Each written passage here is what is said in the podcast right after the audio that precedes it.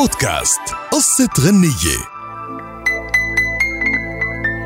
قصة غنية اليوم بعنوان بتندم، وهي أشهر أغاني الفنانة اللبنانية وداد. لطالما تفاعل مستمعين العرب مع كل أغاني وداد، ولكن بقيت أغنية بتندم الأكثر شهرة وطلبا من المستمعين.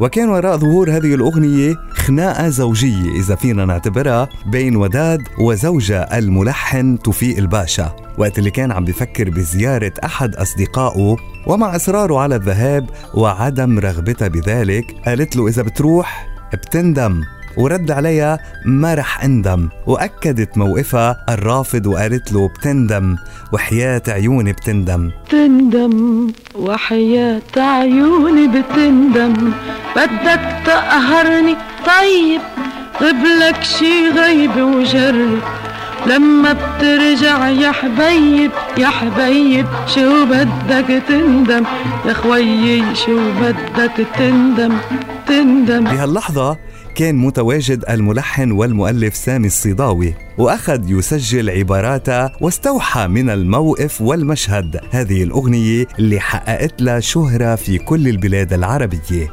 الأغنية كان لها دليلة كبيرة ومؤثرة بحياة وداد، كون عاشت مواقف ندم كتيرة بحياتها الفنية والاجتماعية أيضاً. بعد ذلك حالة الندم الأولى اللي عاشتها وقت اللي تلقت دعوة من المخرج المصري نيازي مصطفى لتوقيع عقد تمثيل تسع أفلام. كان من المفترض أنه هالأفلام تجمعها مع كبار نجوم الغناء والتمثيل أمثال فريد الأطرش، محمد فوزي، فاتن حمامة، أنور وجدي وغيرهم، ولكن وأثناء تصوير مشاهدها الأولى بالاستوديو توجه والدها إلى هناك وشد من شعرها، كون المشهد ما عجبه أبداً وفي خروج عن المألوف وما اعتبره عن حدود الأدب، وبالتالي فقدت فرصة مهمة بالنسبة لها كانت رح تؤهلها للتواصل مع المشاهدين بكل الوطن العربي وتأرشف أغنياتها على غرار معظم المطربات اللي شاركوا بالتمثيل والغناء بمجال السينما بهذه الفترة. شعرت وداد بالندم على ضياع فرصة كبيرة أخرى من خلال توقيع عقد مع الموسيقار محمد عبد الوهاب، شرط أن تعيد تقديم كل أغانيه القديمة. طلع مجدي العمروسي محامي محمد عبد الوهاب عقد وحطه قدامها وطلب منها أن تحدد المبلغ اللي بدها إياه، فقالت له معلش سيبني أفكر أسبوع. جواب وداد كان صادم، وآخر شي توقع يسمعه الموسيقار محمد عبد الوهاب شيل العقد، قال عبد الوهاب لمجدي العمروسي، وندمت بعدها على فرصة عمرها. عوضت هذه الفرصة بالتواصل مع أغاني عبد الوهاب لاحقا، وأعادت بصوتها أغنية من غير ليه بعد وفاة محمد عبد الوهاب. ومن الفرص الضائعة أيضا لوداد أنه بليغ حمدي قدم لها عدة ألحان منها من بين ألوف بوقت كانت ظروفها المادية ما بتسمح لها بإتمام العقد، فكانت الأغنيات اللي ألفها بليغ حمدي وعرضها على وداد من نصيب وردة الجزائرية.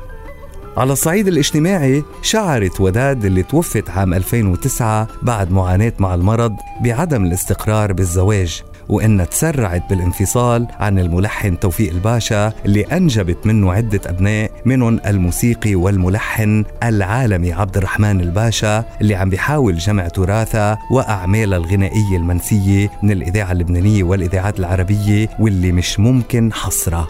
الندم بالأغنية العربية اتقدم عنه أغنيات كثيرة، وبتبقى أشهرها بتندم اللي بتقول فيها بدك تقهرني طيب غبلك شي غيبي وجرب، لما بترجع يا حبيب يا حبي شو بدك تندم.